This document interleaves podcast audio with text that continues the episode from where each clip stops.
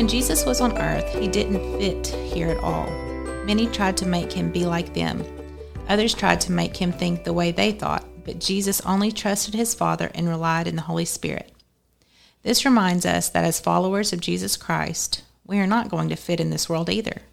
We are like a puzzle piece which cannot fit in a puzzle that it does not belong to. You see, the moment we believe that Jesus' blood covers all our sins and restores our relationship with God, at that moment we are pledging our allegiance to the kingdom of God. God is good, right, and perfect. We can trust him. He is faithful.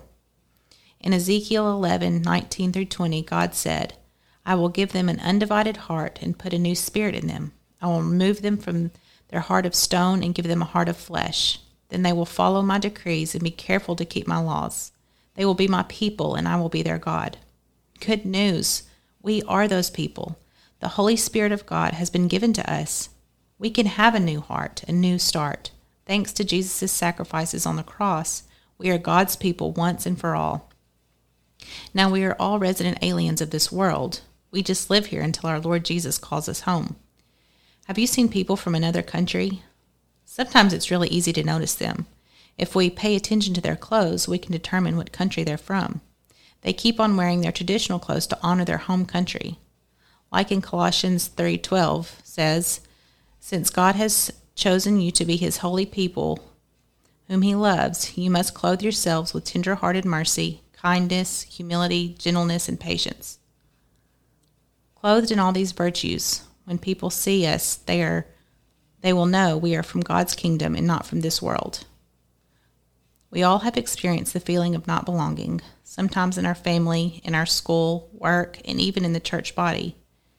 This is because the enemy wants you to feel sad and confused. He wants you to feel unloved, unwanted, and misunderstood. The Bible calls him the accuser. Satan is always accusing us of something. He knows our weaknesses, and he is constantly reminding us we don't belong. As Christians, we have to remind ourselves that we belong to the kingdom of God and that we are so loved by our King. We are so loved that He died for us so that we could be children of God and be free from sin. In this world, He calls us to be different, to love our enemy, to go the extra mile for others, and to be humble.